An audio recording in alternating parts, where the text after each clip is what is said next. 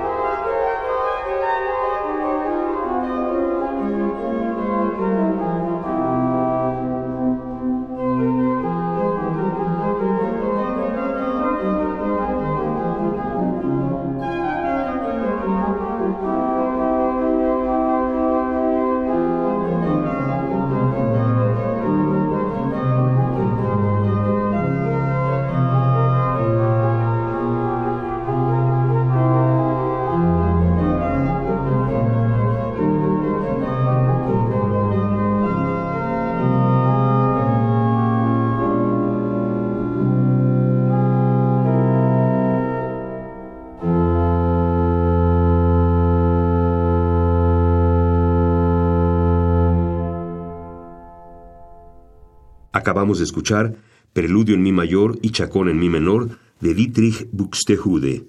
Interpretó al órgano Mario Hospach Martini. ¿80 años? Y 80 regalos para festejarlos.